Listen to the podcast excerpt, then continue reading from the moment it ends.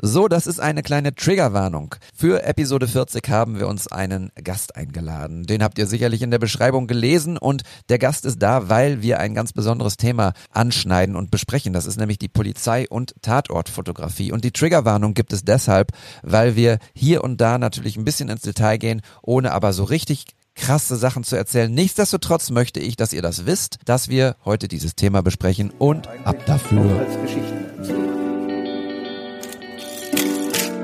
What's the story? Each uh, shot uh, creating an energy that lead to a second shot. An image can be a word, it can be a sentence, it can be possibly a paragraph.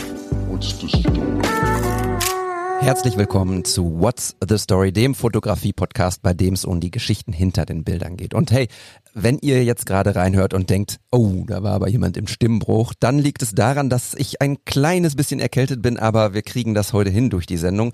Denn auf diese Folge habe ich mich richtig gefreut. Wir haben nämlich einen Gast. Aber wir haben auch Alex am Start. Alex ist wieder aus Norwegen zugeschaltet. Moin, Alex. Hallo David, hallo Daniel. Ja, freut mich dabei zu sein. Als das Thema hochkam, habe ich mich natürlich riesig gefreut und ja, ich bin mal gespannt, wo wir mit der Sendung hier landen. Das äh, bin ich auch. Jetzt hast du den Namen schon gesagt, aber eigentlich ist es kein Geheimnis, denn in Episode 39 haben wir ja schon es angeteasert. Trotzdem, ein kurzes Intro, denn ich habe ja schon relativ häufig erwähnt, gefühlt in jeder Episode, dass ich ein riesiger Fanboy bin von Geschichten aus der Geschichte. Und ja, ich freue mich wie Bolle, dass wir heute einen der beiden Hosts hier am Start haben, nämlich Daniel. Hallo Daniel, schön, dass du da bist. Hallo, danke für die Einladung. Sehr gerne. Äh, Vielleicht einmal die kurze Geschichte, wie es zustande gekommen ist. Wir haben einen gemeinsamen Bekannten, den ich über Fußball MML, herzliche Grüße an dieser Stelle, in Hamburg kennengelernt habe. Loffi, Andreas Loff, mit dem wunderschönen Podcast das Ziel ist im Weg. Könnt ihr euch auch mal anhören. Sehr, sehr schöner Podcast. Und ähm, wir sprachen über dies und das und dann irgendwann viel Geschichten aus der Geschichte und dann sagte er, ja, die kenne ich, die Jungs, super tolle Menschen. Und dann habe ich ein bisschen was über unseren Podcast erzählt und plötzlich sagte er, ja, der Daniel, der hat ja hier promoviert zum Thema Polizeifotografie und ja, dann habe ich nur gedacht, so, den möchte ich bei uns zu Gast haben. Und ähm, Daniel, was ist das letzte Foto, was du gemacht hast? Was ich gemacht habe, oh, Ja. im Moment muss ich ganz ehrlich sagen, wenn ich so durch meine Foto-Timeline scrolle, sind es meistens ähm, Fotos vom Spielplatz oder so. Ah ja. Also ich habe einen kleinen Jungen und da versucht man natürlich immer irgendwie äh, die irgendwelche Schnappschüsse zu machen. Ja, die Momente festhalten, ähm, es ist ganz wunderbar, wenn das iPhone oder das Handy einem irgendwann Jahre später, kannst du dich noch erinnern, heute vor zehn Jahren war das und das und dann siehst du plötzlich den Knirps auf einer Rutsche oder so. Sehr schön. Heißt aber auch, du fotografierst hauptsächlich mit dem Smartphone. Hast du auch eine Affinität zur Fotografie ansonsten? Nee, also für mich ist die beste Kamera tatsächlich immer die, die ich in der Hosentasche habe äh, und habe ganz, ganz selten mal versucht mit der Spielreflex oder so. Aber mir ist ganz ehrlich das Thema ähm, Fotografie immer ein bisschen zu komplex gewesen. Also immer in dem Moment, ähm, also um die Ästhetik oder so, das finde ich ein total spannendes Thema, aber mich hat nie interessiert, die ISO-Werte oder die Blenden mir anzugucken oder so. Und an, an der Stelle bin ich mal ausgestiegen und deshalb habe ich dann irgendwann gedacht, okay, ähm, für mich ist die Automatikfotografie äh, die, die es sein soll und daher, daher ist es eben jetzt äh, das Handy im, im Normalfall. Das ist auf jeden Fall ein sehr, sehr guter Spruch, den wir nicht selten hier auch tätigen. Die beste Kamera ist die, die du dabei hast und das ist tatsächlich sehr häufig das Smartphone. Was wir hier in diesem Podcast machen mit der Fotografie, das ist Geschichten hinter den Bildern zu erzählen, habe ich ja gerade eingehend auch gesagt. Und ihr macht etwas relativ Ähnliches bei euch im Podcast. Ihr erzählt nämlich die Geschichten in der Geschichte. Magst du einmal ganz kurz erzählen, wie ihr es schafft, Geschichten lebendig zu machen?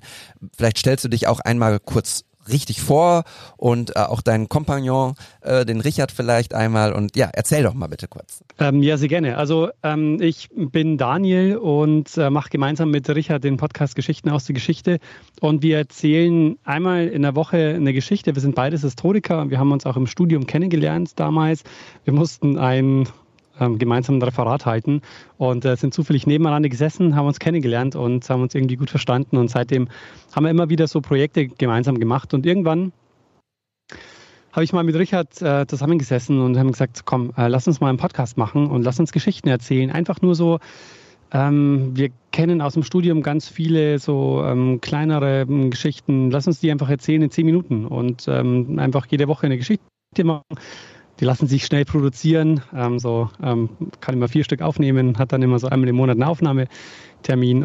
Und das hat sich dann aber überhaupt nicht so rausgestellt, dass es funktioniert. Also es war dann so, irgendwann war klar, die Geschichten funktionieren anders. Wir können nicht einfach nur in zehn Minuten eine Geschichte erzählen, sondern wir brauchen so einen Zählbogen, den wir irgendwie entfalten müssen.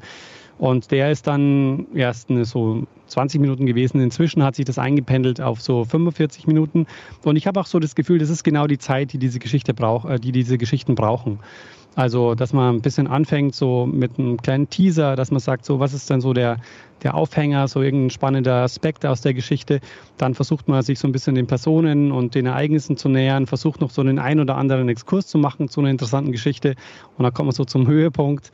Und dann lässt man die Geschichte ausklingen mit vielleicht so einem ja, Bezug zur Gegenwart oder, oder ähnlichen Dingen. Und am Ende plaudern wir noch so ein bisschen über die Geschichte allgemein und dann haben wir so diesen, diesen Bogen geschaffen. Und das hat sich mittlerweile eigentlich so eingebürgert als, ähm, ja, als der Weg, wie wir die Geschichten erzählen. Und ich muss sagen, für mich ist, ähm, ist, ist das genau der Weg, wie Podcasting funktioniert. Also für mich ist Podcasting sowas, ähm, was ich immer verbinde mit so einer Amateurkultur, mit Leuten, die einfach während sie es tun, das Ganze lernen und versuchen, ähm, darin besser zu werden und versuchen einfach so ihren Weg darin zu finden. Also ähm, ich finde immer so, unser, unser Podcast ist so ein ganz gutes Beispiel, wie man im Radio niemals funktionieren würde. also, du, das würde nicht gehen. Du kannst dann die, die Aspekte, die oder die Sachen, die, die konzeptionell jetzt in diesen Podcast stecken, die haben wir ja im Podcast entwickelt. Die haben wir ja nicht von außen vorbereitet, sondern die sind entstanden, während wir es gemacht haben. Und ähm, ja, so hat sich das jetzt entwickelt. Und wir machen es jetzt, jetzt seit, also wir machen wöchentlich, haben tatsächlich seit sieben Jahren noch keine Woche ausgelassen ähm, und äh, sind jetzt bei Folge 374. Unfassbar. Unfassbar. Mehr als ein Jahr, was ihr nachhören könnt. Geht rüber zu Geschichten aus der Geschichte. Äh, übrigens, man kann die beiden auch ähm, supporten. Das findet ihr alles ähm, auf deren ähm, Instagram-Seite, die wir euch natürlich in den Show Notes verlinken. Und auch hier wieder die klare Empfehlung. Und äh, übrigens nochmal auch, das Ziel ist im Weg. Es gibt auch eine Episode mit Daniel.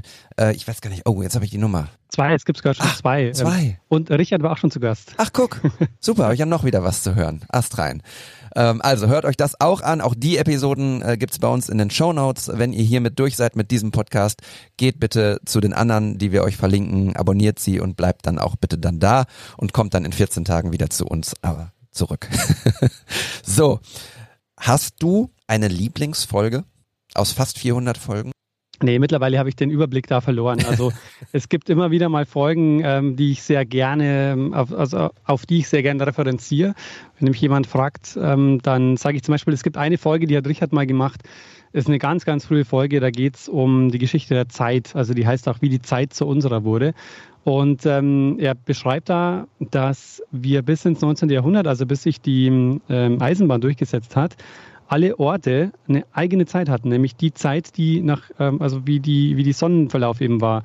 Und ähm, der variiert natürlich, je nachdem, wie weiter östlich oder westlich man ist. Das heißt, ähm, eine, eine, ein Dorf, das irgendwie ein paar Kilometer weiter ist, hat einfach ein paar Minuten eine andere Uhrzeit. Und in dem Moment, wo die Eisenbahn aber ja eine gewisse, durch den Fahrplan eine gewisse mm, Vereinheitlichung ja ähm, gebraucht hat, gab es dann teilweise so ähm, an Bahnhöfen zwei Uhren, die also die Ortszeit angezeigt hat, also die Ortszeit, die in diesem Ort gegolten hat und die Ortszeit, die eben die standardisierte war. Und also das, diesen Gedanken zu haben, so dass die Uhrzeit erst was ist, was vor kurzem erst standardisiert wurde, und ähm, gar nicht äh, ja, gar nicht so festgelegt ist, wie sich sich für mich jetzt anfühlt. Das finde ich einen äh, total spannenden Gedanken. Das ist eine Folge, die, die ich deshalb auch immer gerne äh, auf die ich gerne immer verweise. Aber es ist eine ganz ganz alte Folge. Total spannend und schade, dass sich die Deutsche Bahn immer noch an die äh, verrückten Zeiten hält, denn äh, mit der Pünktlichkeit haben sie es ja auch nicht. Oh, sorry, kein Bashing hier. ähm, Alex, ich spreche die ganze Zeit, weil ich so aufgeregt bin. Das tut mir total leid. Ich habe aber noch eine Frage. Ähm, mach, mach ruhig. Ja, mach ruhig, okay. Ihr bekommt ja immer, das ist euer Feedback-Blog am Ende äh, jeder Folge, wo ihr so ein bisschen was erzählt, wie man euch kontaktieren kann. Und da erzählt ihr dann auch immer, ob die aktuelle Episode ein Hörerhinweis zum Beispiel war. Mhm. Gab es schon mal einen Hinweis zum Thema Fotografie? Ja, Ähm, wir haben einmal eine Folge gemacht, die hat Richard erzählt. Ähm, vielleicht kennt ihr das ja, äh, das PET zum Petzoval-Objektiv. Und äh, das ist eine, ähm, ja, es war so im so in den 1840er Jahren ähm, hat eben ein, ähm, ein Mathematiker, der Josef Maximilian Petzoval, ähm, die Fotografie dahingehend verbessert, dass er eben ein, ein Objektiv geschaffen hat, das irgendwie neue Maßstäbe gesetzt hat. Ah, wow, okay. Habe ich noch, noch nie gehört. Aber da sind wir ja relativ in den Anfängen der Fotografie auch, ne? Genau, ja. Ja, okay. Das ist ja eine gute Überleitung. Ja, total. Das ist eine gute Überleitung zur letzten Frage, bevor wir ins Eingemachte gehen. Denn du hast ja auch, obwohl du nicht selber viel fotografierst, eine Geschichte mit oder zur Fotografie. Promoviert nicht zu dem Thema, aber erzähl mal, was ist so deine akademische Geschichte zum Thema, was wir heute besprechen? Also ich habe mich äh, im Studium schon relativ schnell auch mit der Geschichte der Fotografie befasst, ähm, die mich sehr fasziniert hat. Und zwar ein Aspekt. Ähm, in der Geschichte ist es ja so, dass wir uns eigentlich in den Quellen vor allen Dingen Texte anschauen. Und äh, in den Kulturwissenschaften, mit denen ich mich so beschäftigt habe, ähm, wird es ähm, irgendwann aufgebrochen und man sagt, nee, wir gucken uns nicht nur die Texte an, wir gucken uns auch Bilder an, wir gucken uns Töne an, wir gucken uns einfach ähm, ein viel breiteres Spektrum an, an, an Quellen und versuchen die zu analysieren. Und zwar wirklich ähm, als Medium versuchen wir die zu analysieren. Also wir versuchen jetzt nicht den Inhalt des Fotos zu nehmen und zu sagen, das ist quasi wie Text, den wir analysieren, sondern wir nehmen dieses Foto und sagen, was ähm, wir analysieren dieses Foto als wirklich als eigene Quelle. Und äh, ein mein Lieblingsthemengebiet ist, und das äh, kommt auch oft im Podcast vor, ist Wissenschaftsgeschichte.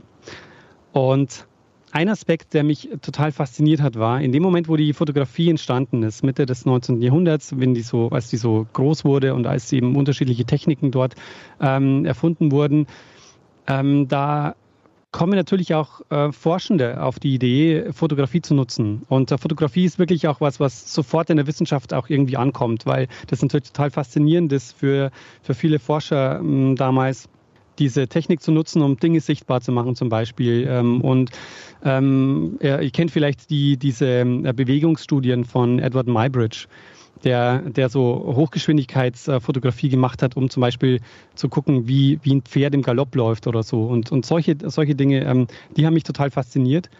Und ähm, bin, bin dann eigentlich, mein Plan war dann eigentlich, ähm, mir, mir diese Geschichte anzuschauen, wie die, wie die Fotografie in die Wissenschaft kommt und wie sie die Wissenschaften verändert.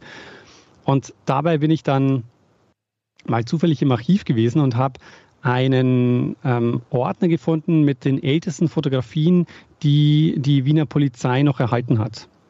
Und das war sehr spannend, weil es waren zwei Fotoordner, ungefähr hm, so fünf, fünf bis zehn Zentimeter dick und waren wirklich so ganz normale Fotoordner, wo so Fotos eingeklebt waren. Und diese Fotos waren dann jeweils so beschriftet. Und ich saß dann vor diesen Fotos und konnte mir überhaupt keinen Reim drauf machen, was, was das ist, weil das waren so unterschiedliche. Das waren so, auf der einen Seite waren es Tatortfotos, ähm, die dann so ein bisschen die Geschichten erzählt haben. Also es war ein Tatort zum Beispiel, wo ein Einbruch stattgefunden hat. Dann war so der aufgesprengte Safe ähm, und auf der anderen Seite waren dann so drüber, drumherum waren dann so drapiert die, die Täter. Also da haben sie dann Fotos von den Tätern genommen, die aber auch total unterschiedlich waren. Ne? Da war dann ein Foto, das sie das im Gefängnishof gemacht haben und ein Foto, das irgendwie aus einem privaten Fotoalbum offenbar rausgeschnitten wurde und so ein typisches Atelierfoto war. Und dann, also es war wirklich so ein, so ein Mix aus allem. Und da habe ich mir gedacht, so, naja, eigentlich würde ich mich mal dafür interessieren, wie kam denn eigentlich die ähm, Polizei zur Fotografie? Und das war dann die Frage, der ich dann nachgegangen bin. Und die dann letztendlich auch zu meiner Dissertation wurde. Aber ähm, warum die dann trotzdem weniger mit der Fotografie zu tun hat, dazu kommen wir vielleicht noch. Wie alt waren die Fotos? Weißt du, aus welchem Jahre die waren? Die ersten waren so ab 1870. Ähm, also die, dieses Album war so ab von 1870 bis 1900 ungefähr.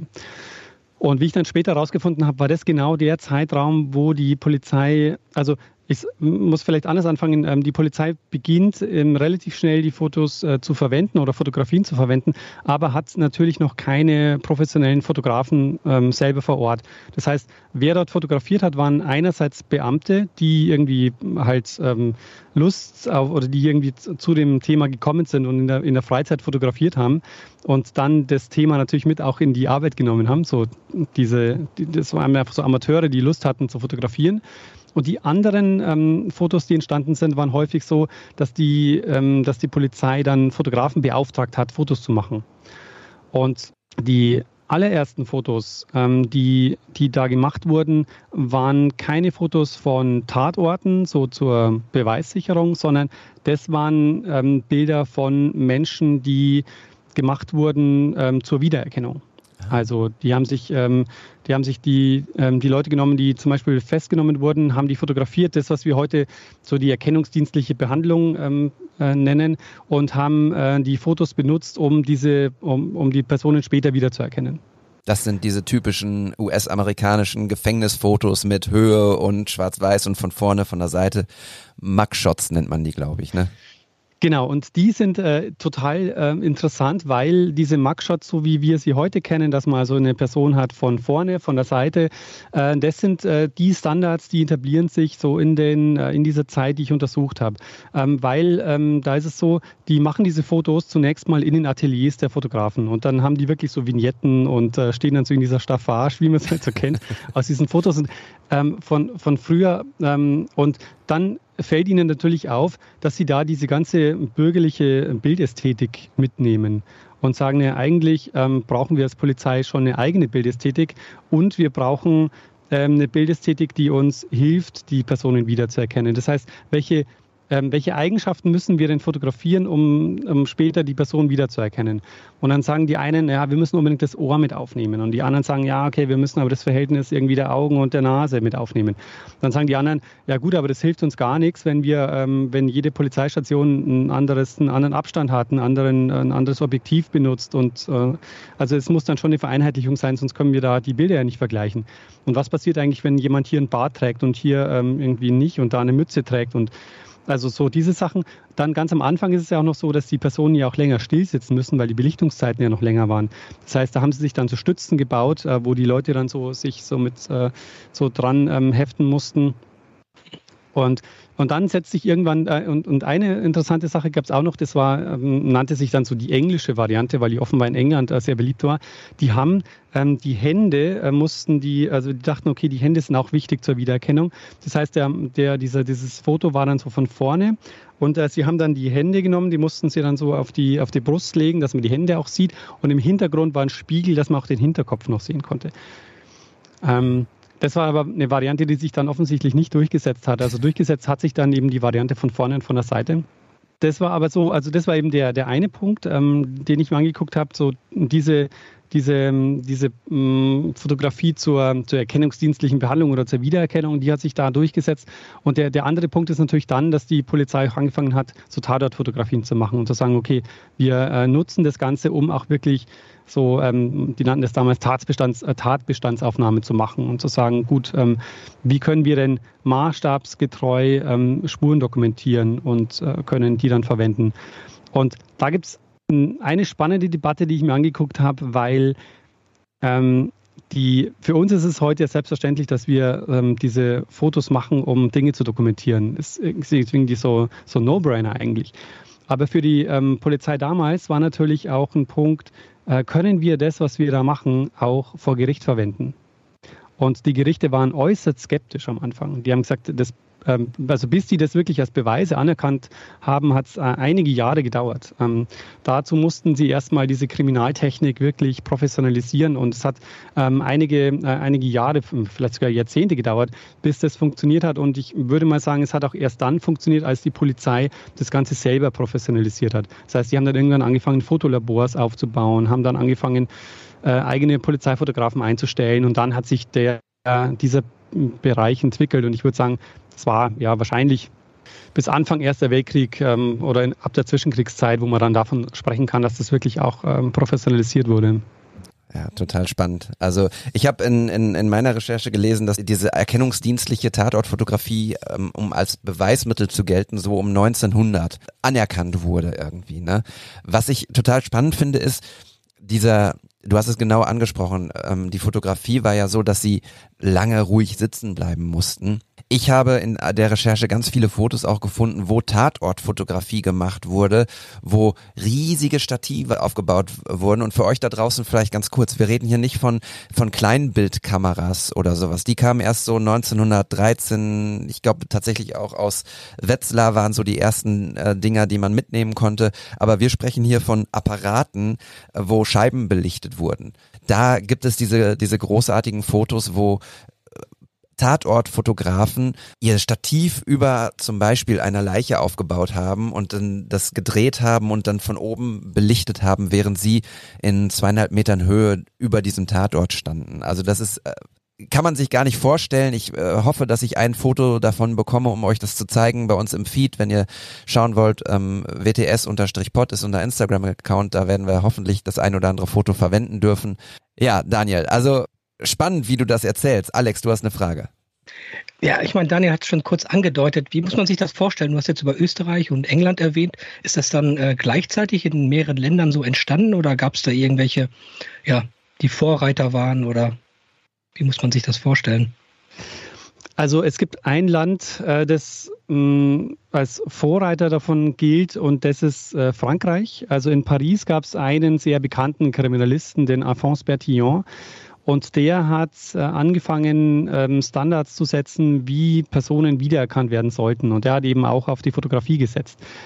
Und ähm, von dem ausgehend ähm, hat sich auch so eine, also das muss ich vielleicht auch noch dazu sagen, sowas wie eine Kriminalpolizei, was wir heute ähm, also als selbstverständlich ähm, erachten, dass es eben eine spezialisierte Polizei gibt, die, ähm, die sowas macht, das hat sich erst ja in dieser Zeit wirklich herausentwickelt. Also ähm, Polizei ist insgesamt ja ein relativ junges Phänomen, sagen wir mal, glaube ich, so im 18. Jahrhundert entstanden, 18, 17, ja, so also unter, unter Maria Theresa in Österreich zum Beispiel ist erst die Polizei entstanden, ähm, als wirklich so ähm, spezialisierte, ähm, ähm, ähm ja, so als spezialisierte ähm, Einheit und eben die Kriminalpolizei, die sich, die sich auf, auf solche zum Beispiel Mordfälle konzentriert, das entsteht wirklich auch erst um 1900.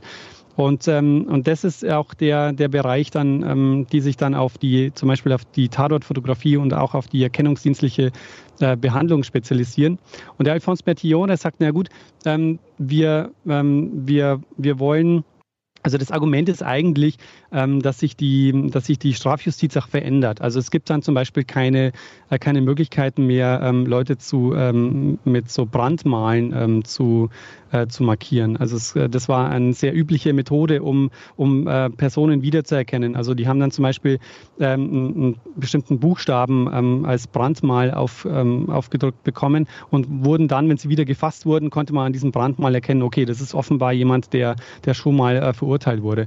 Und äh, das wurde ähm, dann ähm, ja im Zuge der, der Zuge der Aufklärung ähm, dann dann verboten und äh, die Polizei sucht dann ähm, ja einen neuen Weg, äh, die, das zu machen und denkt sich dann, na gut, äh, wir haben hier eine neue Technik, äh, wir versuchen jetzt damit äh, Wiederholungstäter sicher und eindeutig zu identifizieren.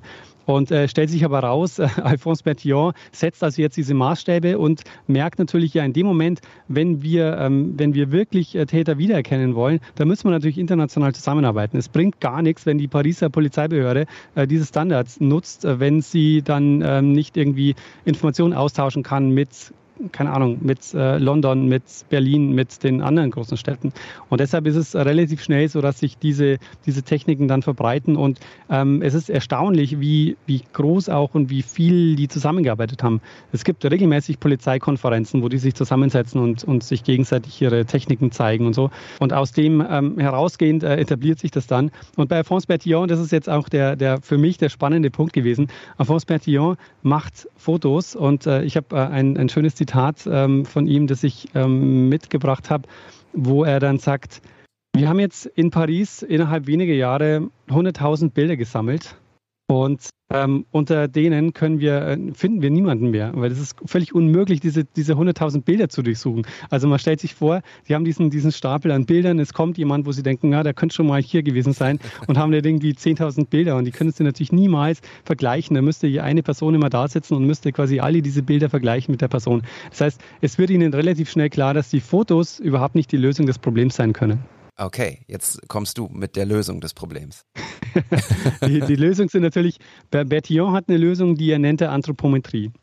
Also die Lösung sind Identifizierungstechniken und sagt, äh, wir machen das Ganze nicht über die Fotografie, sondern wir machen das Ganze über ähm, Körpermaße und sagen, wir vermessen einfach die Leute, die zu uns äh, kommen, die werden vermessen. Wir schreiben uns die Messwerte auf ähm, und ähm, ordnen die in einer gewissen Weise äh, und haben dann so ein Ablagesystem, wo wir diese ähm, Körpermaße ähm, uns, uns aufgeschrieben haben.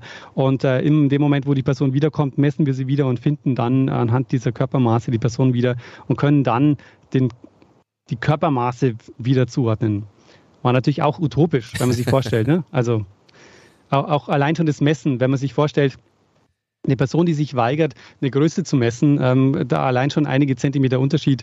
Ähm, es war auch völlig klar, dass diese Technik sich nicht durchsetzen wird. Aber es war tatsächlich so, dass die Anthropometrie oder die Bertillonage war so die erste Identifizierungstechnik, die sich international verbreitet hat, wo die Idee vorgeherrscht hat, ah, wir können vielleicht tatsächlich alle Leute, die hier ähm, leben, identifizieren und wiedererkennen. Das war ähm, das ist für uns heute so ein völlig normaler Gedanke, aber der, der ist da neu. Der ist da tatsächlich ähm, neu insofern, dass man sagt, wir können, da ein Staat kann alle seine äh, Bewohnerinnen und Bewohner wiedererkennen durch bestimmte Merkmale. Und, und was waren das für Merkmale jetzt konkret in Frankreich? Ähm, er hat ähm, so Dinge gemessen wie die Körperhöhe, die Sitzhöhe, ähm, die Länge des kleinen Fingers ähm, und die Kopfbreite, also so unterschiedliche Körpermaße genommen und hat die dann ähm, eingeteilt in äh, groß, mittel, klein und hat aus dem dann, kann man sich vorstellen, mehr oder weniger diese Merkmale in Reihe geschaltet. Also er hatte so einen Schrank, wo er gesagt hat, okay, hier sind die, die ich als groß, als klein, als äh, und, mittel und als klein einteile und hat dann von dort konnte man dann zum, zum nächsten Merkmal gehen.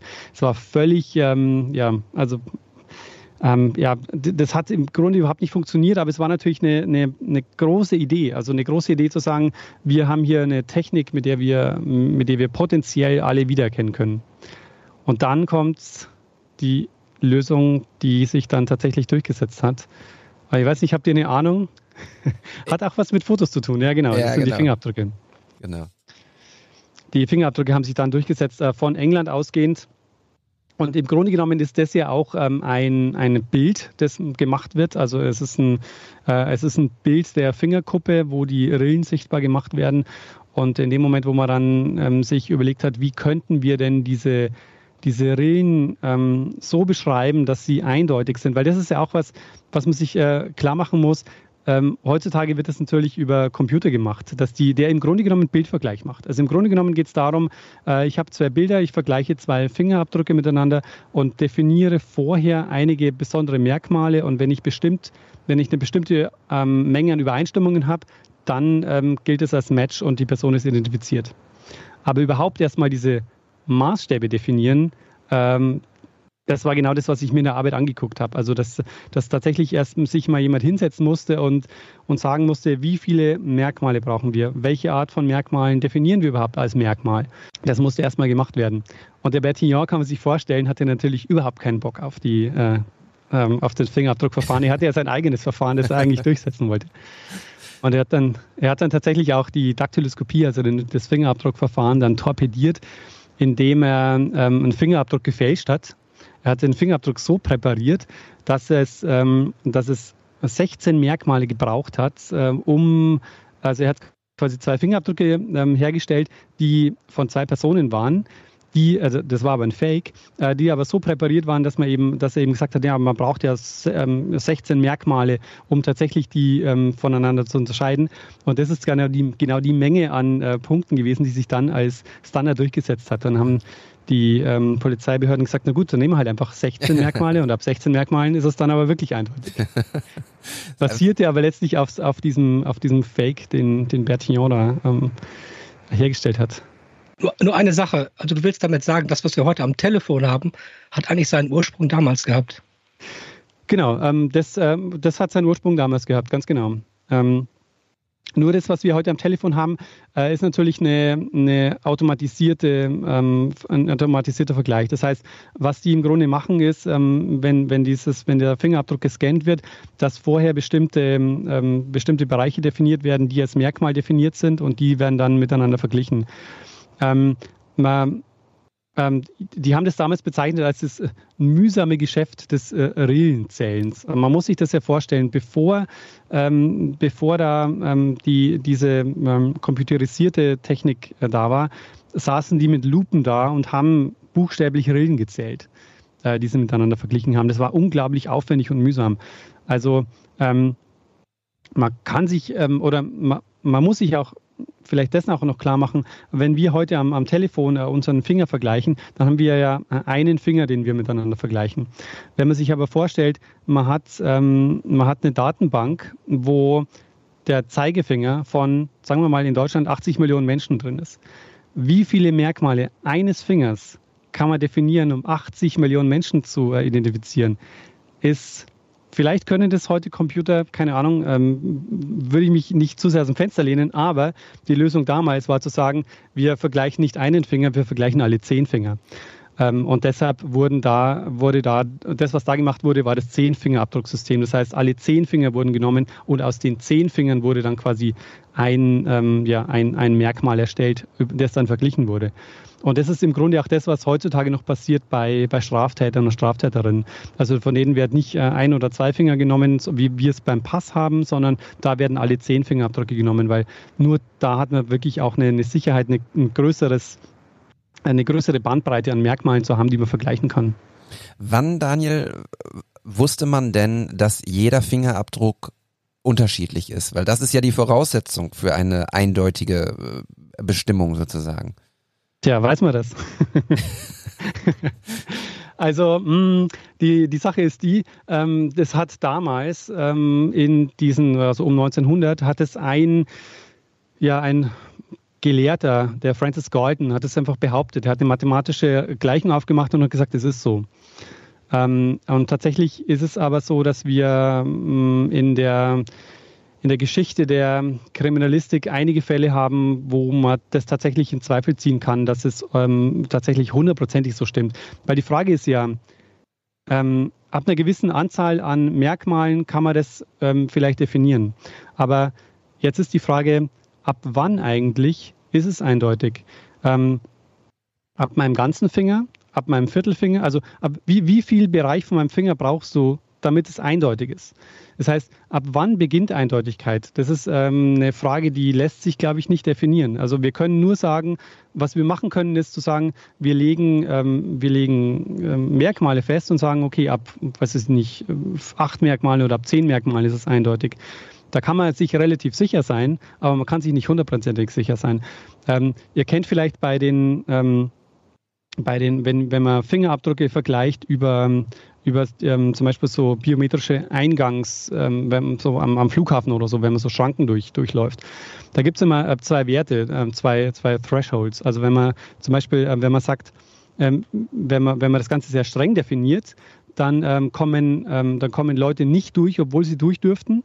Und auf der anderen Seite kann man das Ganze aber auch sehr locker lassen, und dann kommen Leute durch, die vielleicht nicht durch dürften. Und es gibt da kein, äh, keinen Weg, dass exakt genau alle die durch können, die, äh, die durch dürften, sondern man muss quasi sich auswählen. Entweder man stellt es ein bisschen zu streng ein oder man stellt es ein bisschen zu leicht ein. Ja. Ich glaube, die arbeiten ja auch mit statistischen Wahrscheinlichkeiten. Und genau. da geht es halt, das, du hast halt nie 100 Prozent, sondern immer eine sehr hohe Wahrscheinlichkeit für diesen oder jenen, jedes Charakteristikum. Herzlich willkommen im Mathematik-Podcast. da an der Stelle bin ich raus äh, und damit das nicht so der Fall ist, kommen wir einmal wieder zurück zur Fotogeschichte, denn ähm, ja. da waren wir ja im Prinzip in der Ausgangssituation und das eine, was du erzählt hast, ist eben dieses polizeiliche Wiedererkennung, Mugshots nennen wir es jetzt nochmal und das andere ist eben die Tatort und Beweissicherung. Weißt du da, wie es da mit der Forschung aus, ausgesehen hat früher, wann da jemand auf die Idee gekommen ist? Das ist auch so um Ja, ich sag mal, ähm, um, um 1900 setzt die sich ähm, durch und auch in der Zeit werden dann auch so äh, die ersten eigenen Fotolabors eingerichtet. Ähm, weil du hast es ja schon angesprochen, das Problem war ja, man hatte ja diese großen äh, Glasplattennegative und man musste die ja nicht nur, die waren nicht nur teuer, die musste man auch irgendwie lagern. Und man musste, also das war einfach ein, ein großer logistischer Aufwand. Und die Frage war natürlich immer intern, ähm, lohnt sich das für uns? Also ähm, sollten wir das machen? Und äh, das war tatsächlich auch was, was wir oder was ich, was ich dann nachvollziehen konnte, ist, dass es ganz viel interne Widerstände auch gab was man sich auch vorstellen kann, wenn man sich das auch heute vorstellt. In dem Moment, wo, äh, wo du gewohnte Arbeitsabläufe hast und dann kommt jemand und sagt, hey, wir machen das jetzt ganz anders, wir haben hier eine neue Technik, äh, wir führen die ein und die kostet zwar einen Haufen Geld, aber äh, trotzdem, das lohnt sich, dass dann intern natürlich erstmal Leute sagen, Moment mal, machen wir mal langsam, ähm, wir, äh, wir schauen uns das erstmal in Ruhe an. Und so war das damals natürlich auch. Es gab sehr viele Widerstände, die gesagt haben, ah, es ist äh, teuer und lohnt sich das überhaupt ähm, so, so zu machen. Lass uns das erstmal auslagern, und wir holen erstmal Fotografen, äh, die das für uns machen sollen. Und irgendwann eben haben sie gesagt, wir brauchen eigentlich Leute, die einen eigenen einen eigenen fotografischen Blick haben, nämlich die, die den Tatortblick haben und nicht die den, die den ästhetischen Blick eines Fotografen haben, weil die, ähm, ein Fotograf, der, der ein Foto macht, ähm, hat natürlich eine ganz andere Bildästhetik, äh, die, er, die er versucht ähm, zu, ähm, äh, aufs Bild zu bannen, als ein, äh, ein Tatortfotograf. Ein Tatortfotograf soll ja maßstabsgetreu äh, die Dinge so fotografieren, dass man sie später am besten wiederverwerten kann. Das ist ja nicht die Perspektive eines Fotografen. Also vielleicht tue ich euch Unrecht, aber ich denke mal, ihr geht anders an ein Foto ran als, äh, als, als mit, diesem, mit diesem Blick. Total. Äh, ich wollte ganz kurz ein, eingerätschen, weil du es vor, vor einer Weile gesagt hast, dass irgendjemand mal seine Kamera mitgebracht hat. Kann man sich das wirklich so vorstellen? Ich glaube, bei, bei Loffi erzählst du das tatsächlich auch, dass irgendjemand mal gesagt hat, oh hier, ich hab, hab da so ein, ich würde jetzt mal ein Foto davon machen. Genau, da kommt dann irgendjemand und sagt, ah, ich äh, interessiere mich für Fotografie und äh, wie wäre es denn eigentlich, ich, ich könnte die ja machen. Und äh, dann passiert es auch. Und so kommen auch, äh, kommen die auch zum ersten Mal in Kontakt damit und dann sehen die Vorgesetzten auch, ah, interessant, das könnte ja wirklich was sein, was uns auch nützt und so verbreitet sich das dann, ja. Ja bis heute, wo wir tatsächlich, wenn wir mal ganz kurz in die Gegenwart hüpfen, feste Fotografen, ausgebildete Fotografen in Polizeistationen haben, die dort beschäftigt werden. Ich habe gestern, wir, heute ist Mittwoch, ähm, am Dienstag habe ich mit einem Bekannten gesprochen, der mir erzählt hat, er ist selber ähm, äh, Polizist und er sagt, also wir haben in unserer Polizeistation drei festangestellte, ausgebildete Poli äh, Polizeifotografen. Und ähm, das fand ich super spannend. Und ich habe ihn auch gefragt, so, okay, wie ist das so? Der Fotograf an sich hat ja häufig irgendwie auch eine Leidenschaft für eine bestimmte Kamera, für ein bestimmtes Objektiv, wie, wie, wie du auch gerade gesagt hast, einen ästhetischen Anker. Da musste er kurz schmunzeln und sagt, ja, also wir haben hier eigentlich standardisiert eine Nikon D750. Wir haben immer denselben Weißabgleich, wir haben immer den Blitz drauf.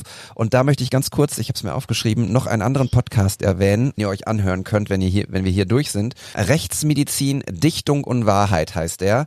Und da gibt es eine Episode, die heißt Fokus Tatort, die forensische Fotografie. Und da wird es auch so ein bisschen erzählt, womit die Kollegen und Kolleginnen Kolleginnen arbeiten vor Ort. Forensische Fotografie ist ja auch noch mal ein bisschen was anderes, weil da wird dann eine Leiche beispielsweise eben äh, nach und während und vor der Obduktion ähm, fotografiert.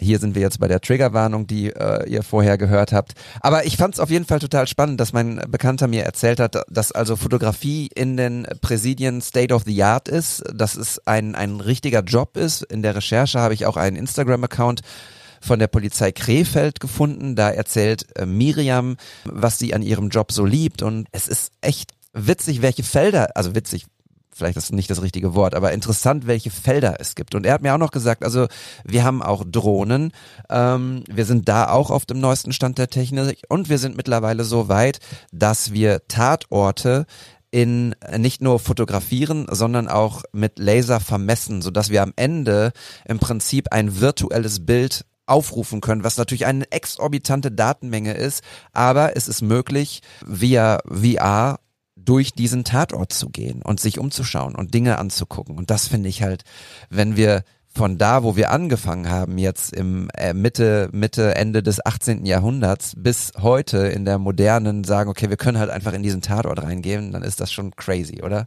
Voll. Und ich meine, der Beginn ist ja nicht ähm, bei der Fotografie, sondern der Beginn ist ja, dass dann Leute auf diesen, ähm, an dem Tatort gestanden sind und ähm, gezeichnet haben und einfach äh, mitnotiert haben. Und das war im Grunde das Einzige, wenn man sich vorstellt, später, wenn der Tatort so nicht mehr begehbar ist, muss man aus dem, was man dann einfach als Skizze hat und was man dann mitgeschrieben hat, muss man dann oder dann sich nochmal Sachen rekonstruieren können. Und das dann es geht ja auch um, um eine Beweiskraft vor, vor Gericht. Also das ist einfach wirklich ähm, ein sehr, sehr spannendes Feld äh, sich zu überlegen, wie, wie das funktioniert, dass man wirklich die Sachen so dokumentiert, dass man, dass einem, dass man nachher nochmal damit arbeiten kann. Ja, absolut. Ähm, und auch eben diesen, diesen Standard zu setzen, ne? Also dieses, dieses, es sieht immer so aus. Wir, wir arbeiten ganz anders. Und das ist ja wirklich, hat ja nichts mehr mit Kreativität zu tun. Ich möchte den Kollegen bitte nicht zu nahe treten. Ich habe übrigens auch der Kollege, mit dem ich gestern gesprochen habe, ist selber auch Hobbyfotograf und der macht ganz fantastische Fotos. Ich habe ihm gesagt, dass ich ihn heute hier nicht nennen werde und auch seinen Account nicht verlinken werde. Das hat andere Gründe, aber wenn du das hörst, ganz, ganz liebe Grüße. Und ich habe noch mit einer Kollegin gesprochen, die uns ein paar Sachen erzählt hat aus der Praxis. Wollt ihr da mal reinhören? Sehr gerne. Dann äh, spiele ich euch das mal eben vor. Ich habe ähm, als erstes gefragt, wer, wer sie denn ist und ob sie sich einmal kurz vorstellen mag.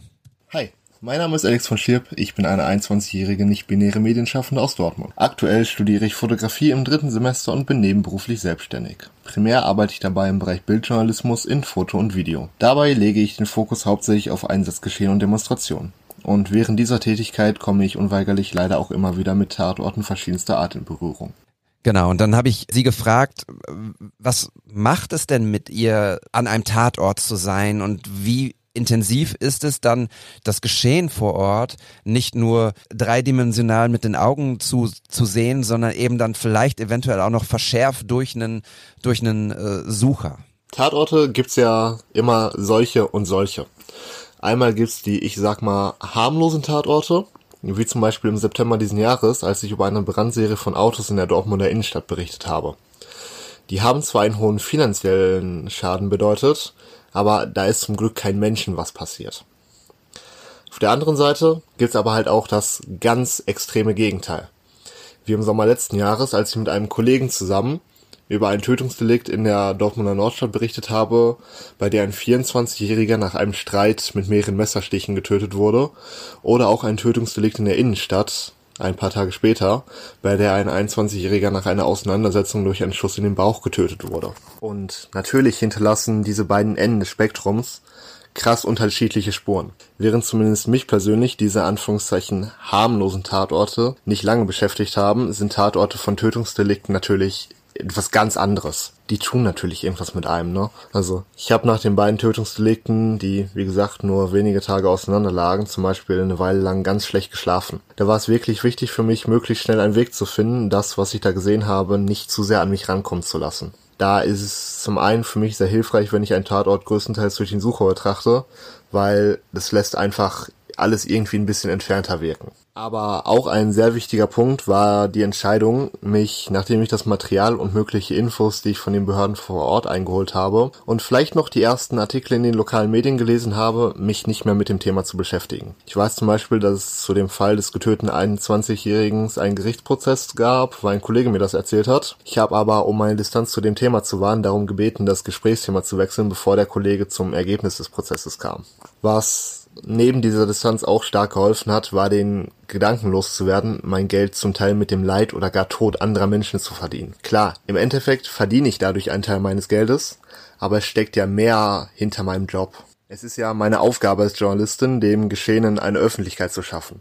Sei es zur Warnung, so nach dem Motto, Achtung, hier brennt's gerade, macht am besten einen großen Bogen hier rum. Oder sei es, dass mögliche ZeugInnen, die sich zum Tatzeitpunkt vielleicht nichts beim Beobachten gedacht haben, sich möglicherweise dann doch noch an die Polizei wenden, um zu helfen, aufzuklären, was da passiert ist und vielleicht auch warum. Ich finde das total interessant, bevor wir die letzten zwei Fragen nochmal von ihr reinnehmen. Was macht das mit euch? Weil ich habe sofort Bilder im Kopf auch zum Thema Fotografie am Tatort. Zum einen die Leute in ihren weißen äh, Anzügen mit Maske und Pipapo, die dann da sitzen und jedes Detail fotografieren und dann diese äh, Bildjournalisten, und damit meine ich nicht die Springerpresse, sondern ähm, die Fotojournalisten, die hinter der Absperrung stehen und auch noch Fotos machen. Äh, beides hat ja irgendwie einen Ruf und ein Bild. Wie, wie empfindet ihr das? Möchtest du, Daniel, oder? Nee, ich wollte wollt dir, wollt dir das Wort lassen. Ja, ich kann da kurz anfangen. Also, wenn es jetzt zu der Polizeifotografie kommt und wie, er, äh, wie sie schon auch äh, beschrieben hat, den Sucher dazwischen zu haben, um eben diese Distanz aufzubauen ähm, und auch diese Fotografie, die bei der Polizei eben äh, vorherrscht, dieses schon fast klinische, technische und dann hast du dieses, ja, diesen Kontrast zu dieser Emotionalität, die du, wenn du beim äh, solchen Fall dann vor Ort bist, das ich weiß nicht, wie ich das handhaben würde, aber das stelle ich mir halt doch schon tierisch krass vor, wenn man dann eventuell auch noch, auch wie sie sagte, dann auch noch die Geschichte hinter diesem Fall mitkriegt, was für ein äh, ähm, ja, Drama oder was da eben halt vorgefallen ist. Ähm, da stelle ich mir halt ziemlich schwierig vor, das dann von einem fernzuhalten, wenn man dann auch noch selber vor Ort war, ja, und eigentlich immer noch auch Teil dieser Geschichte dann wird.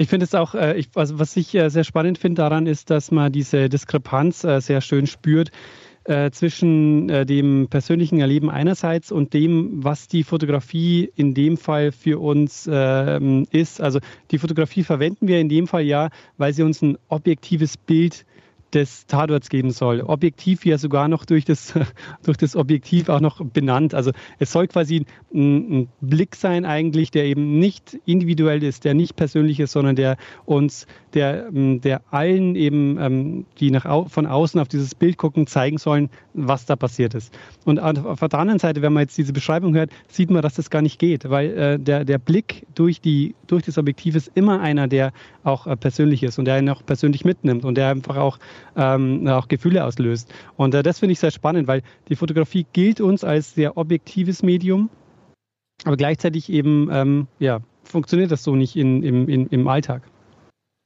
Ja, ich fand, äh, war super überrascht, als sie erzählt hat, dass, dass sie durch den Sucher eher Distanz erlebt und spürt. Weil mhm. ich, ich hätte es genau umgekehrt gesagt, weil ich sehe durch den Sucher etwas und habe ein Feld, ein, also man muss sich ja dann auch überlegen, ich, ich nehme keine Ahnung, mit welchem Objektiv äh, sie unterwegs ist, aber ich nehme einen bestimmten Teil der Szenerie in den Blick und bin da näher dran und wähle den auch bewusst aus, diesen Blick, um, um das zu reportieren.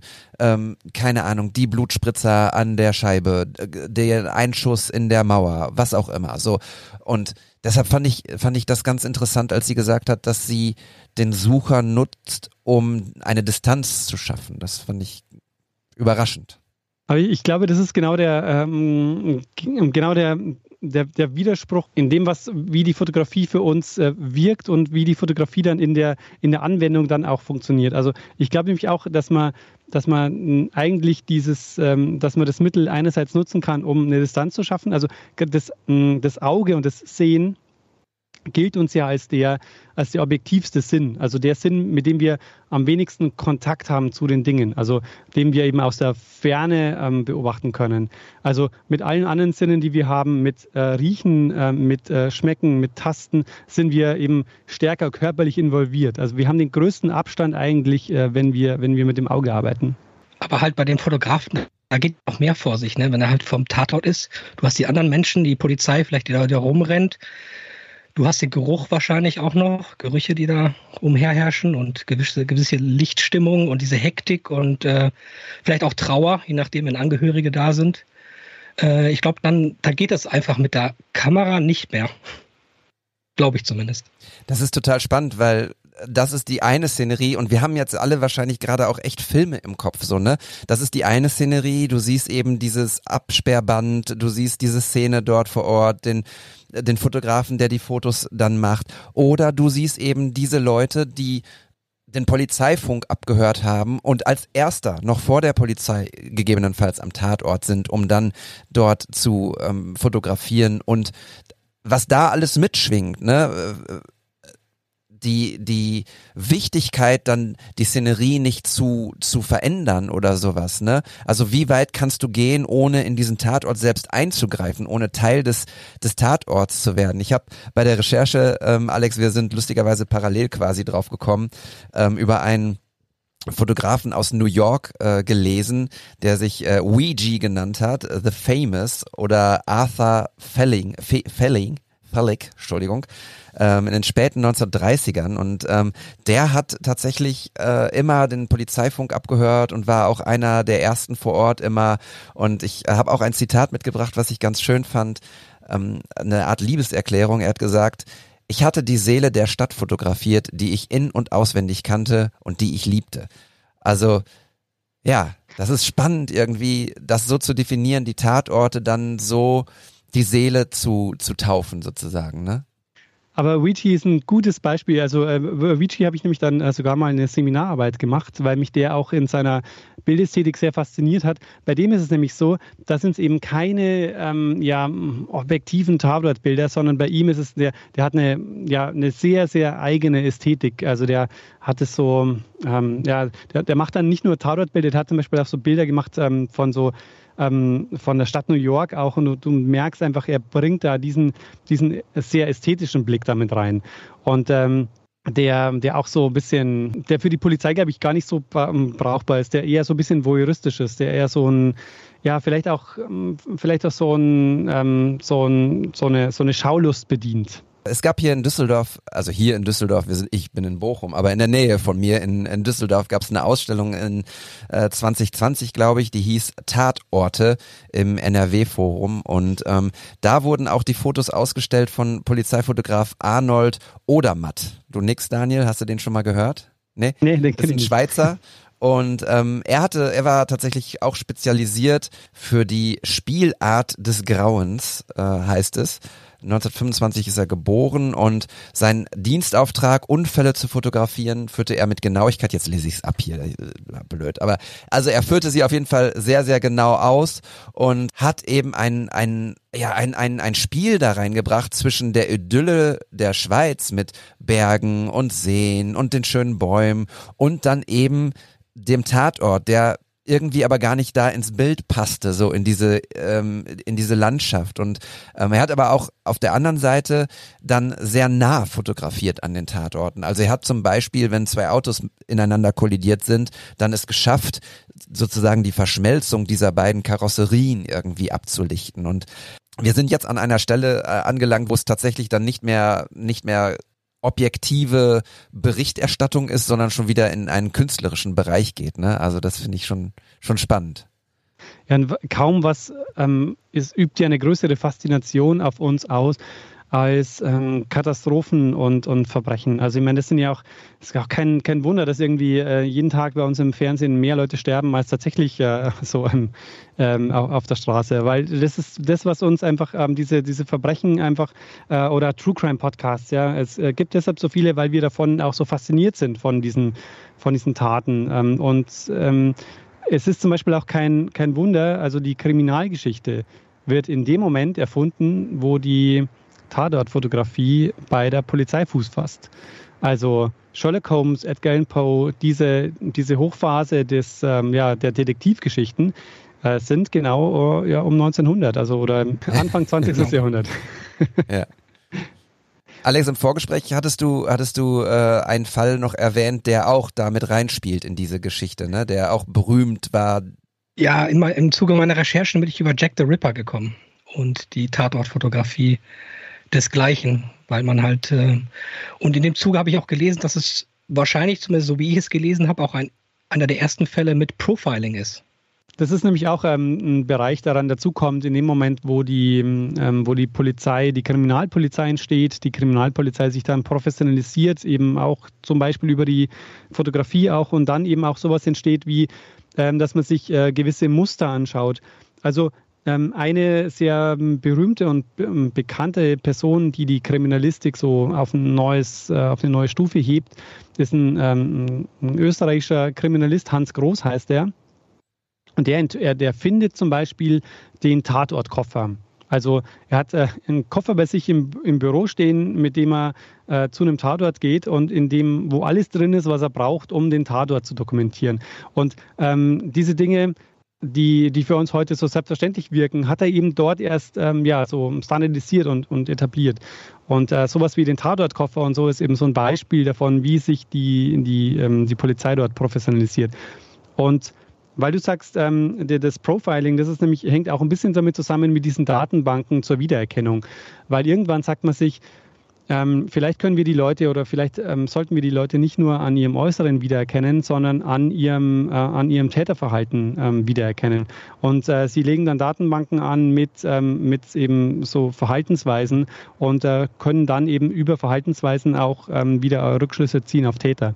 Und können so dann zum Beispiel auch überhaupt, erst das habe ich auch in einem Fall nachvollziehen können, so konnten sie zum ersten Mal auch überhaupt ähm, mehrere Taten einem Täter zuweisen. Also es gab eben ähm, da unterschiedliche Taten und sie äh, hatten die eigentlich für unterschiedliche Fälle gehalten. Und in dem Moment, wo sie aber die, mit diesem Profiling begonnen haben und einfach auch Verhaltensmuster da, dort mit äh, angelegt haben, das war, ist immer dieser äh, Modus operandi, äh, wird das genannt, ähm, dass man äh, in dem Moment dann eben auch unterschiedliche Fälle ähm, ja, zusammenziehen kann und einem Täter oder einer Täterin ähm, dann zuweisen kann. Es ist echt, äh, echt cool. Wir sind auch hier irgendwie ein kleiner Profiling-Podcast, ein kleiner True Crime-Podcast gerade. Wollt ihr noch äh, hören, was äh, Alex noch weiter zu erzählen hat? Sehr gerne. Okay, ich habe äh, sie gefragt, dass sie fotografiert halt auch ähm, in ihrer Freizeit und ich habe mir ihren Feed angeguckt, es sind echt schöne Bilder dabei und ich habe sie gefragt, was die größten Unterschiede sind zwischen zum einen ihrem Job als Tatortfotografin und zum anderen eben dem hobbymäßigen Fotografieren, dem Freizeitfotografieren? Der größte Unterschied ist wahrscheinlich das Genre der Fotografie. In meiner Freizeit mache ich eben keinen Journalismus und auch keine Reportagen. Ich mache primär Landschaftsfotografie. Sei es die klassische Landschaft oder auch mal eine Stadtlandschaft und gelegentlich probiere ich mich auch mal in der Architekturfotografie aus, wo zum Beispiel zuletzt die ehrlicherweise eigentlich stark überfotografierte U-Bahn-Haltestelle Heumarkt in Köln dran glauben musste. Und dann mache ich aktuell auch noch so ein bisschen den Schwung in die 3D-Kunst, wo ich unter anderem die Fotogrammetrie nutze, also das Erstellen von 3D-Modellen aus mehreren hundert Fotos aus verschiedensten Winkeln. Ansonsten finden Sie wahrscheinlich auch einen Unterschied darin, dass die Fotos in meiner Freizeit eher selten spontan entstehen sondern mehr aus geplanten Tagesausflügen heraus. Planung von wegen dann und dann werde ich aber an Ort XY fotografieren, ist in der Einsatzberichterstattung natürlich nicht möglich. Das sind halt so die beiden großen Unterschiede zwischen meiner Freizeitfotografie und der beruflichen. Ihr könnt euch ihr Profil anschauen, das machen wir hier auch in die Show Notes. Ähm, da gibt es auch ein Foto von dieser 3D-Kunst, von der sie erzählt hat. Mir nicht bewusst, dass das aus mehreren tausend Bildern äh, und Blickwinkeln ist, finde ich auch sehr, sehr spannend. Ich habe sie dann noch gefragt, ob es eine Geschichte gibt, die sie mir erzählen möchte, die irgendwie besonders kurios oder spannend war finde tatsächlich die Geschichte, wie wir, also ein Freund und Kollege, mit dem ich seit Anbeginn meiner Selbstständigkeit sehr eng zusammenarbeite und ich, damals den Einsatz von dem Tötungsdelikt in der Innenstadt mitbekommen haben, relativ kurios. Und zwar war damals halt unser Netzwerk, über das wir von irgendwelchen Einsätzen mitbekommen haben, noch wesentlich kleiner. Den Einsatz in der Nordstadt ein paar Tage vorher hatten wir aber von einem Bekannten gesteckt bekommen, der den Einsatz gesehen hatte. An dem Tag des Einsatzes in der Innenstadt waren wir gerade noch mit einem Freund unterwegs, auf dem Heimweg, weil wir abends, so makaber das jetzt auch vielleicht wirken mag nach außen, mit Mate etc. auf den erfolgreichen Verkauf des Materials vom Vortag angestoßen hatten. Und dann sind wir halt von Hörde, wo wir eben zusammensaßen, Richtung Innenstadt gefahren und der Kollege meinte so, ey, komm, lass uns noch eine kurze Kontrollrunde drehen, es wird ja schon nichts los sein. Aber einfach nur mal geguckt zu haben. Und ja, es wirkte auch erstmal alles sehr ruhig bis wir dann in Richtung Westpark bzw. Möllerbrücke kamen, weil da haben wir dann plötzlich sehr viel Polizei vorgefunden und damit dann auch den Abschied von der ruhigen Nacht. Ich hatte eigentlich für mich angepeilt, um 4 Uhr ungefähr schlafen zu gehen. Das hätte auch mit dem Nachhauseweg uns gut gepasst. Nach der Dokumentation des Einsatzes sowie der Aufbereitung und dem Verkauf des Materials war es dann halt 11 Uhr und dementsprechend nicht mehr so eine ruhige Nacht. Okay, wir jungen Familienväter können jetzt sagen, eine ruhige Nacht um 4 Uhr. Es hat, glaube ich, seit, seit sechs Jahren nicht mehr bei mir stattgefunden. Aber egal. dieses Themenfeld oder dieses Berufsfeld äh, dann mit, mit Connections, du musst Leute kennen, die dir Bescheid sagen, du musst irgendwie deine Kamera immer dabei haben und dann bist du eben, es ist dein Job, diese Tatorte zu fotografieren und das Material dann eben an die Medien zu verkaufen. Wäre das was für, für euch, damit Geld zu verdienen? Also sie sagte ja in der, der zweiten Antwort, glaube ich, dass, dass es irgendwie, dass sie sich das auch manchmal fragt, ob sie sich mit dem Leid anderer bereichert. Wie seht ihr das? Also mm, ich könnte es mir jetzt für mich nicht vorstellen, aber ich ähm, ähm, denke mir in dem Moment, wenn es nicht gemacht wird, um ähm, ja, eine Schaulust zu befriedigen, wenn es nicht so auf äh, Sensation gemacht wird, äh, finde ich es völlig okay. Ähm, aber ähm, ich denke, für mich wäre es dann ein Problem, wenn es wirklich ähm, mehr oder weniger darum geht, ähm, ja, das Leid darzustellen. Wenn es jetzt darum geht, wirklich ähm, ein Thema Öffentlichkeit zu verschaffen, finde ich es find völlig okay.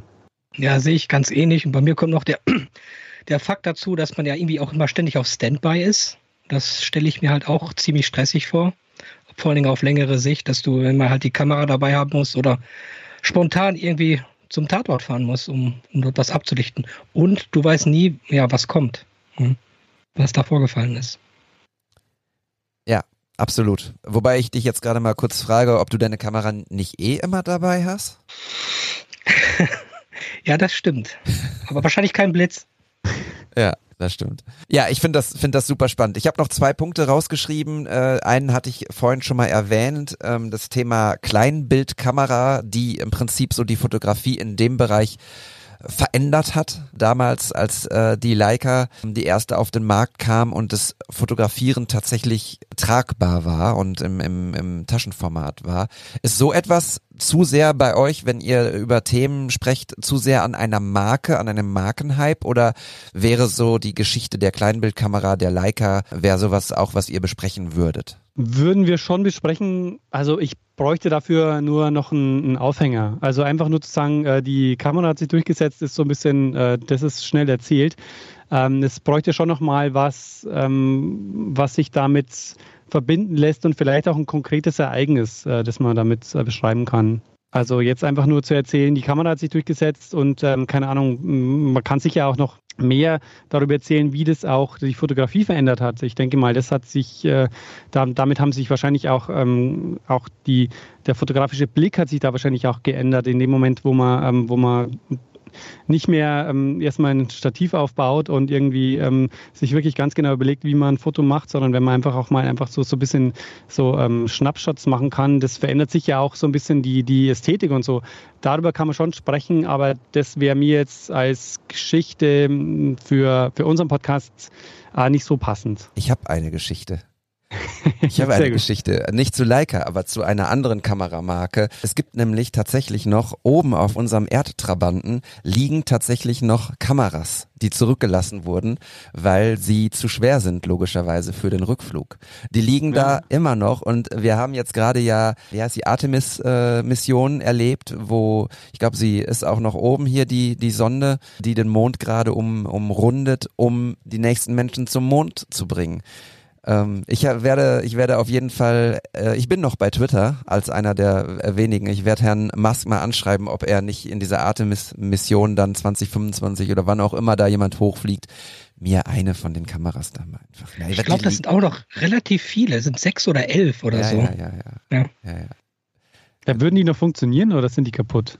Also die liegen dann ja, ja jetzt schon, wann war die Mondlandung? 63? 69. 69. Ja, also wahrscheinlich eher nicht, gehe ich mal von aus. Da staubt ja, obwohl da staubt es eigentlich nicht. Aber Bilder sind keine mehr drauf. Also die Rollen haben sie mitgenommen. Wahrscheinlich, ja. ja. Es sind äh, Hasselblatt-Kameras und äh, mit äh, Carl Zeiss Objektiven. Also das ist wirklich. Und mit extra extra großem Magazin. Ich glaube, die konnten da richtig viele Bilder Ja. durchhauen Ja. in einem Film. Ja. Genau. Also das ist auf jeden Fall eine, eine, eine lustige Geschichte, die man. Ich, ich habe noch eine Frage Ja. an Daniel. Ähm, über die Recherche bin ich ge darüber gestoßen, dass zu einer gewissen Zeit oder Periode auch Polaroid verwendet wurde. Hm. Kannst du Ähm, dazu was sagen? Ich meine, da stellt man sich, wenn man sich heute Polaroids anguckt, sieht man ja, es ist ja ein bisschen blurry und die Farben sind, also wenn man jetzt über Standards redet und ähm, eindeutige Erkennung, würde ich jetzt nicht unbedingt Polaroid zu Rate ziehen. Ich denke mal, das war wahrscheinlich auch so ein bisschen der, der Reiz, äh, diese Bilder so schnell machen zu können. Aber dadurch, dass die Qualität, glaube ich, da nicht äh, gut genug ist, ähm, kann ich mir auch nicht vorstellen, dass die sich dann durchgesetzt haben. Aber wahrscheinlich ist es vor allen Dingen der Reiz, äh, das halt so schnell auch machen zu können und nicht erst entwickeln zu müssen. Mhm. Was sich jetzt in der Digitalfotografie sowieso ja, ähm, äh, ja, das ist ja jetzt eh hinfällig. Ja, ich könnte mir vorstellen, dass sie vielleicht unterstützend eingesetzt wurden, um sofort irgendwie Material zu haben, bis, Ja. auf die, bis die Filme entwickelt waren. Ja. Genau. Aber wann gab es die eigentlich? Äh, weißt du das zufällig? Hier googelt der Chef noch selber. Ha, das habe ich aus einem anderen Podcast geklaut. 1937 gegründet. Oh ja. Holla. 1933 ein Patent. Polaroid-Filter. Und 1947 stellte er der, der, der sogenannten neuen Fotoapparat vor.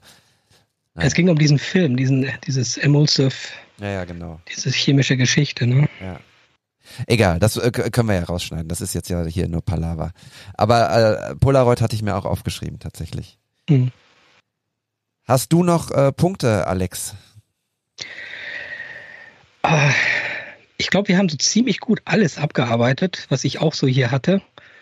Ähm, was ich als Extrapunkt noch hatte, was mir aufgefallen ist, dass ähm, ja die Polizei forensische Analyse ja generell, aber auch speziell die ähm, forensische Fotografie oder Polizeifotografie auch oft Thema von Filmen sind, um halt irgendwie einen Aufhänger zu finden oder auch die Lösung äh, eines, eines Filmes auch anzuliefern. Und das fand ich auch ziemlich interessant, weil das ja auch, auch relativ ganz gute Filme waren und äh, das hatte ich mir noch notiert. Also ich finde es total spannend, weil es einen Zusammenhang ja auch gibt, ähm, den, man, den man heute auch noch sieht zwischen äh, einerseits der Polizeiarbeit und, äh, und der filmischen äh, Darstellung. Also ich meine, es ähm, äh, Krimis und, äh, und so sind einfach mit der mit die beliebteste ist, ist wahrscheinlich das beliebteste Genre ähm, oder eines der beliebtesten Genres. Und ähm, ich finde es eben äh, sehr interessant, dass es diesen Zusammenhang auch damals schon gibt. Also dass es die, dass die Polizeifotografie und äh, die Entstehung der ähm, der Detektivgeschichten ähm, einfach auch äh, gleichzeitig passieren. Und ich denke, das ist kein Zufall. Also dass die und ähm, auch, dass die ganze Professionalisierung der, der Polizei ganz stark mit dieser, mit der Fototechnik, also zumindest begleitet wird. Ich will jetzt nicht sagen, dass das der Auslöser war, aber zumindest ist das ein ganz, ganz wichtiger Teil. Also die Fotografie, glaube ich, das muss man sich schon klar machen, ist äh, zu einer gewissen Zeit mit einer der wichtigsten ähm, Techniken, die dort äh, zum Einsatz kommt.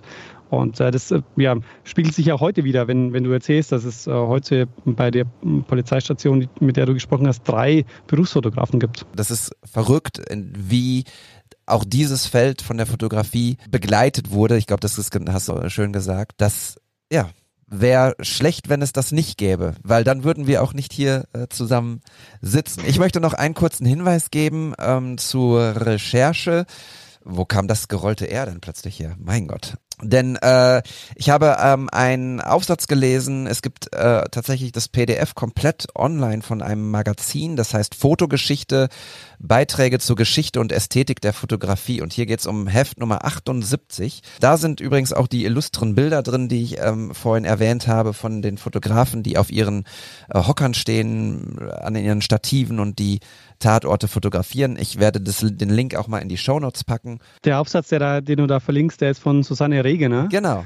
Ähm, und wolltest du das noch sagen? Habe ich, dich unterbrochen? Nee, nee, nee, ist gut.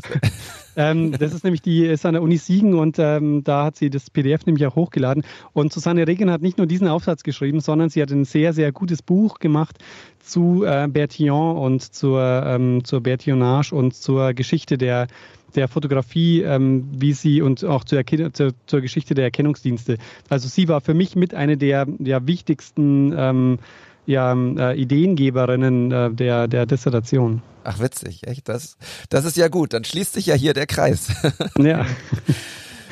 Daniel, ich äh, danke dir ganz, ganz herzlich, dass du uns hier die Zeit gegeben hast. Ja? Warte mal, ähm, jetzt wenn ich schon mal äh, hier bin und äh, mit Fotografen reden kann. Jetzt geht noch eine Stunde. Ja, gerne. Nee, bitte. ich hätte, ich hätte gern, ich hätte gern einen Tipp. Ja. Und zwar ähm, ist eines meiner größten Probleme, glaube ich, äh, Timing. Okay. Ähm, ich drücke immer falsch ab. Also immer, wenn ich das Gefühl habe, so jetzt komm, jetzt, äh, jetzt drücke ich und dann ist es immer so, ähm, weißt du, ähm, gerade Situation vorbei und dann jetzt wäre die Situation gut gewesen, ah, wieder falsch. So, ähm, welchen, welchen, oder habt ihr Tipps für mich, wie ich mein Timing verbessern kann? Zwei. Zum einen gibt es, wenn du ein iPhone hast, den Live-Modus. Der Ja. zeichnet immer ein paar Sekunden vorher und ein paar Sekunden danach auf. So, das ist der erste Punkt. Und der andere Punkt ist, wenn du mit einer etwas größeren Kamera fotografierst, die Aufnahmegeschwindigkeit, also wie viel Bilder du pro Sekunde machst, sozusagen einzustellen. Das hörst du, wenn du im Fußballstadion bist oder wenn du an Fern bei Fernsehübertragungen, äh, jetzt nicht bei der äh, Katar-WM, aber sonst so in Bundesligaspielen, hörst du es zwischenzeitlich mal so trrrt, dann Ja. drücken die halt einmal auf den Auslöser und es sind so viele Fotos, die sie machen und dann haben sie eben genau den Kopfball oder genau die Situation oder in unserem Bereich die offenen Augen vom Kind beispielsweise und nicht die geschlossenen oder so auf dem. Also das heißt, äh, die, die Lösung heißt äh, Quantität. Genau. Ja, auch. auch. Also ich würde sagen, du musst auf die Belichtungszeit achten. Ja. Wenn du das kannst, am Telefon ist es natürlich schwierig, aber ab einer gewissen Belichtungszeit kannst du dir schon ungefähr vorstellen, dass es einfach zu langsam ist. Und ähm, am besten ist natürlich jetzt mit den, mit den digitalen Fotos, du kannst ja gucken, wie das Foto aussieht. Und dann musst du einfach ein neues schießen. Und dann siehst du ja auch, ob es zu lang belichtet ist oder du einfach höher gehen musst mit gewissen Werten oder Einstellungen. Aber du redest ja vom Telefon, oder? Ja, genau, eigentlich ja. Nur vom Telefon, ja. Ja. Aber die haben ja jetzt auch AI, die machen das ja so gut mittlerweile. Da musst du halt dem Objekt sagen, dass es stillstehen soll, wie früher. Ja, ist bei Dreijährigen schwierig. Weiß, ja. Ja, auch, auch mit der Belichtungszeit wird's da schwierig. Das Absolut, hilft ja, alles nichts. Und die machen eh, was sie wollen und das ist auch gut so. Denn äh, ich, das ist Entstehen wirklich, ja auch gute Bilder, ja. Genau, das ist hier auch Äh, immer. Eine Sache fällt mir Bitte. noch ein, Entschuldigung. Ich, da bin ich vor, vor Jahren mal drüber gestoßen und zwar äh, über forensische Architektur. Sagt dir das was, Daniel? Nee, nie gehört. Äh, da gibt es eine Website, die heißt Forensic Architecture und da geht es meistens ja auch um ja sehr tragische Geschichten wie, wie äh, Kriegsverbrechen und so weiter, wo dann Pressefotos und äh, Fotos von Opfern kurz vorher, kurz nach dem, nach der Tat ausgewertet werden und dann dreidimensional in ein, ja, in ein Städtemodell eingebaut werden. Du siehst halt Rauch im Hintergrund, da werden andere Bilder dazugezogen, ach, das war dann und dann zu diesem Zeitpunkt, um halt solche Verbrechen nachzuweisen. Und das fand ich halt wahnsinnig interessant was da eine, ein technischer Aufwand hintersteht und diese ganze Recherchetätigkeit. Und die haben auch ziemlich gute Videos auf ihrer Webseite, wie sie das machen. Mhm. Ja, wir das mal klingt verlinken. interessant. Ja? Nie Wow. gehört vorher. Gut. Du hast vorhin gefragt, wie das rollende R äh, in, dein, in deinen Mund kommt. Vielleicht hast du dich an mir orientiert. Ich wollte auch gerade sagen, Wahrscheinlich ist das so. Das war aber unterbewusst. Ich bin auf jeden Fall froh, dass meine Stimme gehalten hat, ähm, wobei ich merke, dass ich jetzt so langsam wieder ins Krächzen gerät. Daniel, vielen lieben Dank äh, für deine Zeit und äh, die tollen Geschichten. Und ich kann euch da draußen nur noch mal sagen, hört euch den Podcast Geschichten aus der Geschichte an. Es lohnt sich wirklich. Und ähm, bestell Richard unbekannterweise liebe Grüße. Alex, danke, dass du mein Kompagnon warst hier bei der Episode. sehr gerne. Und dann wünsche ich euch einen schönen Abend. Ich hoffe, da draußen euch hat's gefallen. Teilt die Folge gerne, wenn ihr mögt. Und ähm, folgt uns auf Instagram, wenn ihr mögt. Und passt auf euch auf. Bis bald.